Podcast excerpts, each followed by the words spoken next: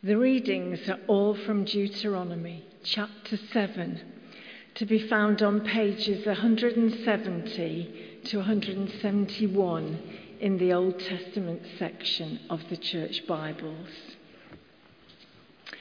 Reading 1 is Deuteronomy 7, verses 1 to 6.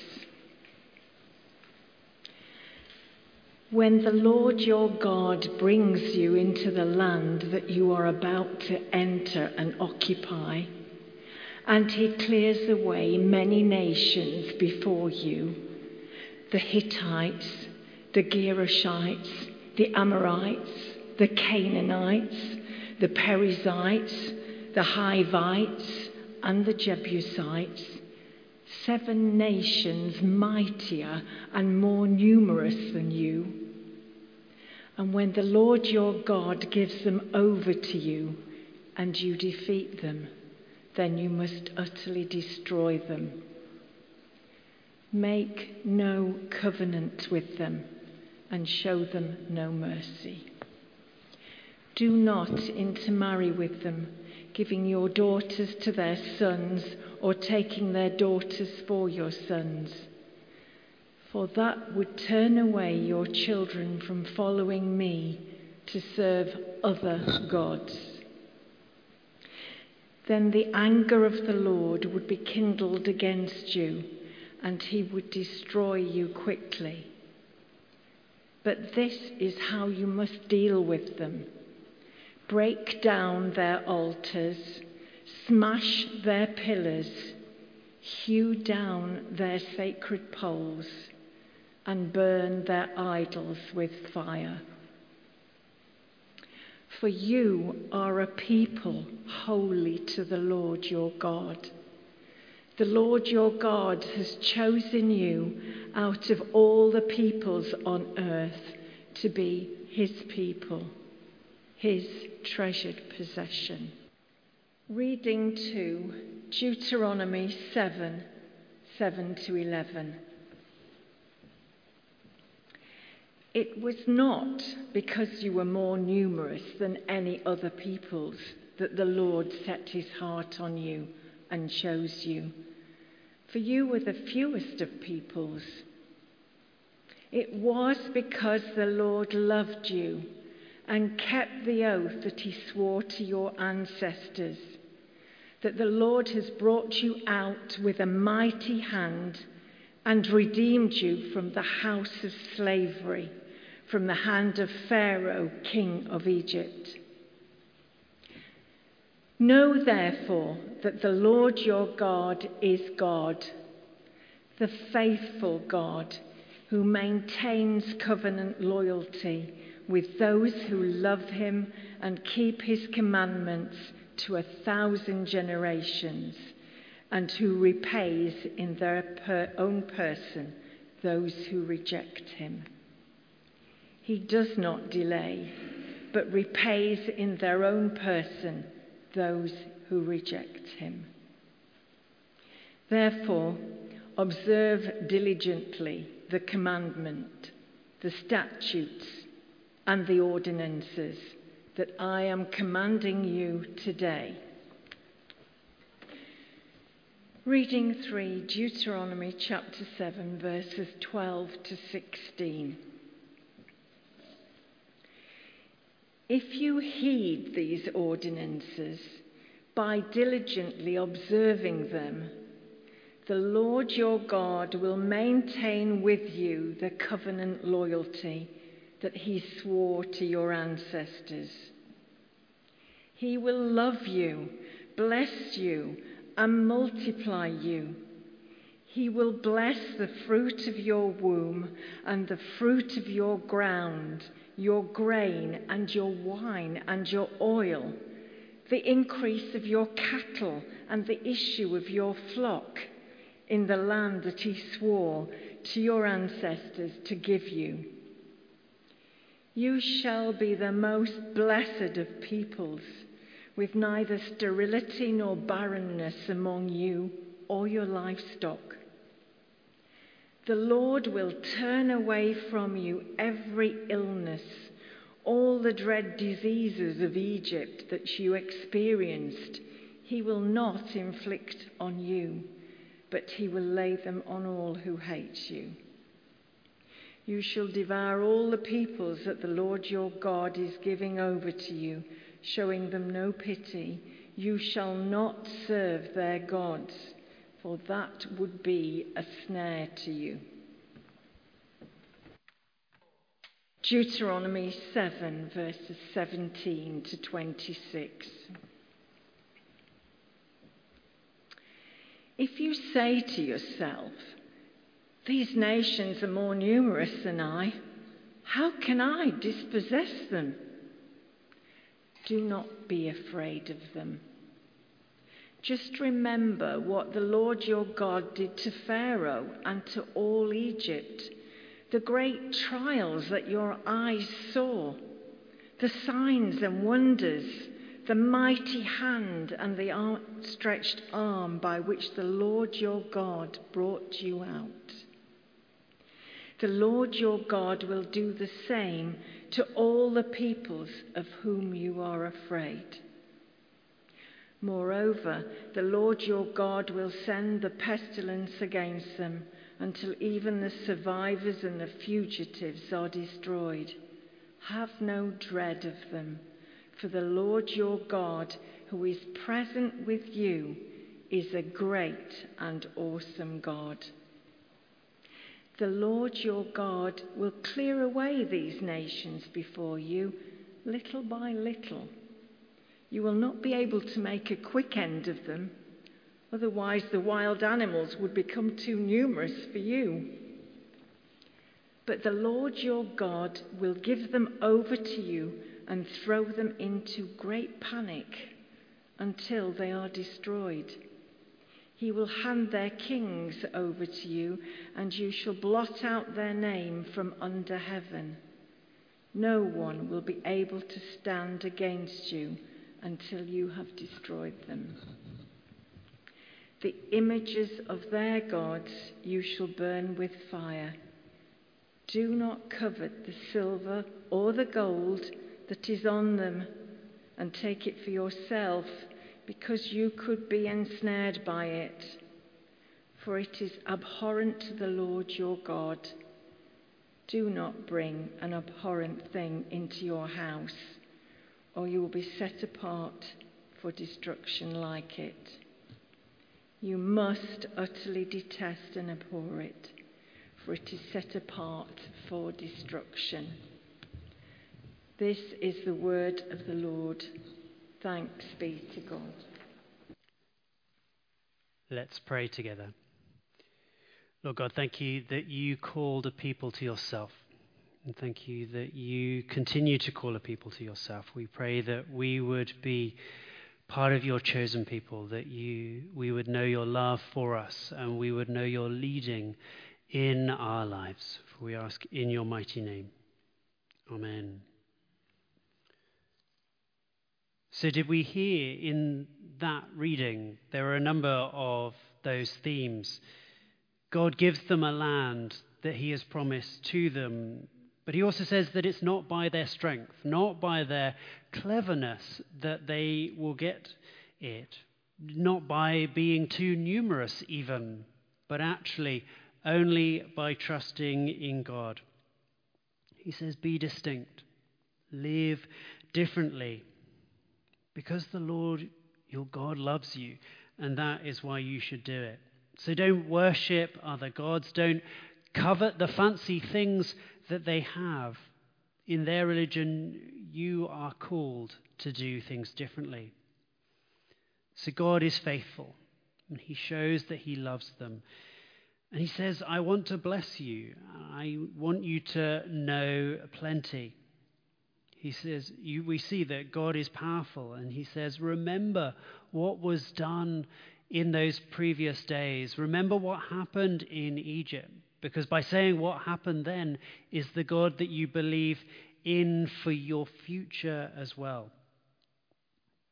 So that is what we hear from that reading. In our summer series, when I sort of visioned it up, I wanted to do things differently. It's the summer. Loads of people here, not here, everywhere. Um, and I didn't really want this to be sort of a preaching. This is a bit more like teaching. So I've done things a bit differently by talking before the reading. I'm going to do things a bit differently again. Why don't we get our Bibles out? Um, I mean, we all got our Bibles out already. Um, but I want you to turn to your contents page. Um, and we're going to race through um, the, the, the history of God with his people in the Old Testament. When you open up a book in Scripture, do you often feel, I don't, I don't necessarily know where this fits in with the wider story? Because there's, there's this wonderful thing when you get the sort of arching narrative and the history that goes through the Old Testament, you're like, I can see a little bit more of how God is at work. So I'm just going to run through those Old Testament books. Um, the ones specifically focused on histories. I'm going to skip over the ones which are generally named after prophets. And the reason is that hopefully we will see God at work. We will see that He is faithful and that He calls His people to be faithful in every generation that He meets. So, in our first five books of the Bible Genesis, Exodus, Leviticus, Numbers, Deuteronomy these are known as the Pentateuch. We meet some of our earliest. Um, they're called the patriarchs, the, the people of God really learning what it is to follow God. People like Abraham, Moses, Isaac, Jacob. Abraham is called out of, of um, Ur, where he lives, into um, the place that God wants um, for his future people. Um, but through famine, the people end up um, in Egypt. I'm sure many of us will know that. Um, then a generation goes by, uh, God raises up Moses. Um, and Moses is not keen, but God says, You are the person that I'm going to call out. And uh, we have the famous um, Exodus through the wilderness across 40 years. Uh, and God leads his people. He shows that he is faithful, that he is with them, that he was with them in Egypt, that they didn't go to Egypt by accident, that actually they were led there um, by God to escape famine. And so that is where we meet um, those founding um, fathers of the faith. We then can skip through to Joshua. This is about the people of God entering into Canaan, entering into the land that God is establishing for them. We next skip on to Judges. Um, this is very unhelpfully termed. Um, the, the origin of this is that the people of God asked for a king. They said, they've got kings. The, the next door countries, they've got kings. How are we supposed to um, be taken seriously if we don't have kings? And God said, I will give you judges. And, and these will be good for you because I am the Lord your God. I am your king. You don't need any others um, apart from me. They weren't so keen on this, but they said, All right, God. And through the book of Judges, we see that some judges were good and they drew closer to God, others weren't. And it says, and then they wandered far from God for 40 years, and eventually they worked it out and they came back. But that, you, when you read the book of Judges, that's always the key.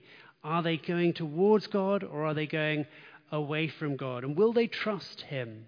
They don't need a king. But will they uh, lean into God? Will this leader be good for helping the people of God um, move towards God or away from God? So now, skipping down a few, um, we go to 1 and 2 Samuel. Having said we won't have kings, I'm sure if you know your Old Testament, the people of God had kings. They, they just never liked it. They, God finally goes, All right, I'll give you a king. And then we have Saul and we have David. And these are the, the two kings that we meet in 1 and 2 Samuel. And this is about learning to, to be with God. Um, and for a very short amount of time, three generations, all of the tribes of Israel are united under Saul, under David, and under Solomon. Um, we often think of the, the people of God and the united tribes of the 12 tribes of Israel as being united through a lot of the Bible. Actually, it's only three generations. Um, three generations of these kings. We find them in 1 and 2 Samuel. And then in 1 Kings, um, it uh, deals then with Solomon. So let's skip through now to 1 and 2 Chronicles. I really like 1 and 2 Chronicles because if it they cover a vast length of time. They cover many, many books worth. And what many, many books cover in a chapter or two, they may be covering a, a paragraph. So it's zippy. You know, they really go through a lot. And so if you want an introduction into uh, quite a long period of um, the people of God's history in the Old Testament, you do worse than starting at 1 and 2 Chronicles. You'll start putting things together, um, how things fit together. What does it look like to go towards God? What does it look like to fall away from them? You can get the sense that when they're getting to these particular books, they're understanding what it means to go towards God. What does it mean to go away from Him? So, stepping back from the, the whistle stop tour that we're going through, you get this sense there are highs and there are lows, but also there is a general sense that things aren't going right. That by the time we've got to the ends of uh, the books of Kings, the books of Chronicles, um, the people of God have been worshipping other gods. Um, there has been this sense that maybe uh, in the northern kingdoms there's been a sense of they're doing their own thing and we're doing our own thing. There's greater separation. And the, the people of God aren't in a good place. And actually, both, um, there are two um, invasions that happen in this low ebb. So, the, the southern kingdom, so after our three generations of kings, they separate. The southern kingdom is known as Judah, the northern kingdom is known as Israel.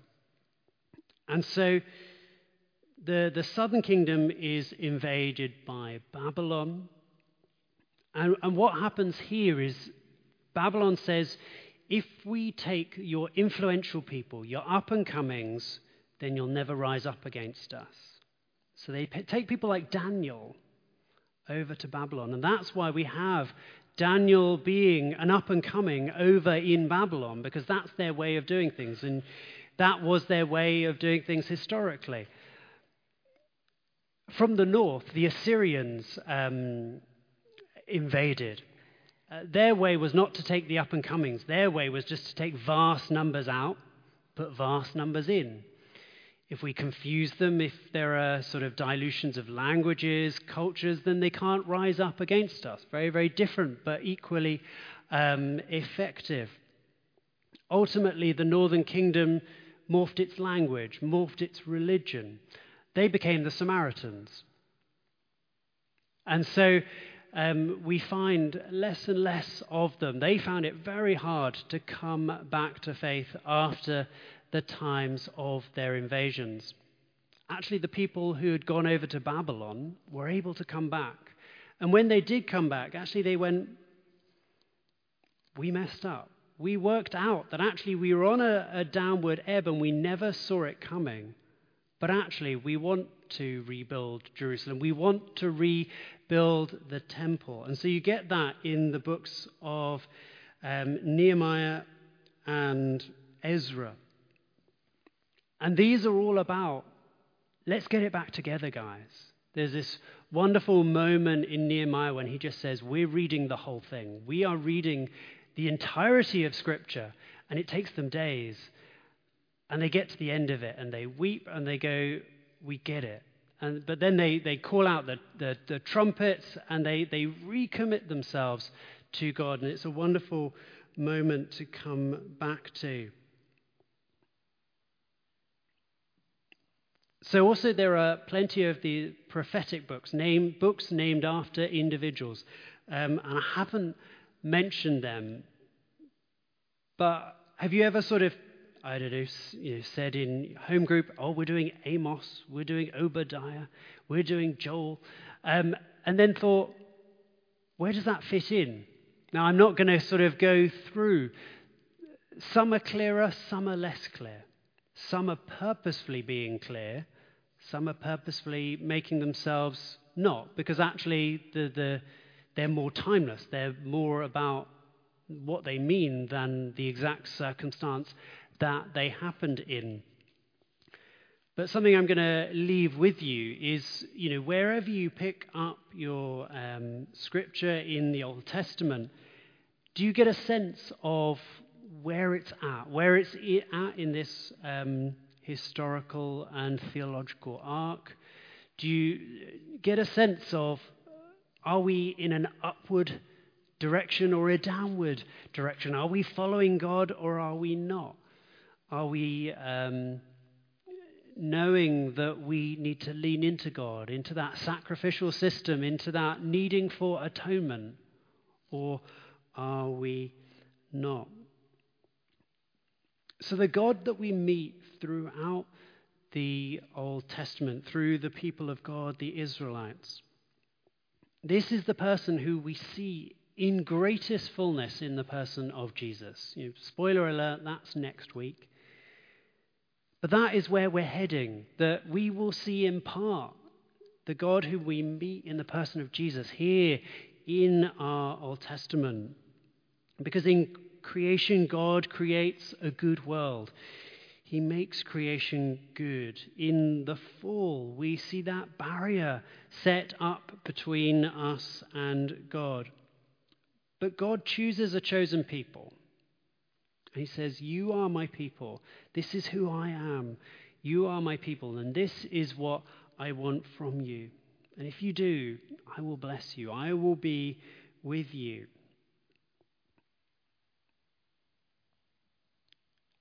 And ultimately, this is the commitment that he makes to us that we are grafted into this. And so, my challenge to you um, this week, and whenever you come up with your, um, you know, the next time you're opening some scripture from the Old Testament, where does it fit in? Um, if you've never um, had a sort of a little book to sort of help you. I have a, a number of different books that sort of do help me. Um, I'm going to have them with me at the back. If you're saying, I've, I've never had one of these books that will help me, um, they're about the same price, but one's quite thin and one's quite thick. So depends on your personality. Um, if, if you like a really chunky book, this is like 1,200 pages for about the same price. Um, so but if you, if you go, oh, I'd never even look at that, um, then, then grab the thinner one. Um, so one's called Unlocking the Bible by David Pawson, the other's called The Bible Book, a User's Guide. Each one has a little section. You can go, oh, we're in Nehemiah. I'll look up Nehemiah. It says, oh, it's about rebuilding the walls. Um, great. And coming back to God after the uh, exile. Brilliant. I know where I am. I can, I can read it with greater confidence.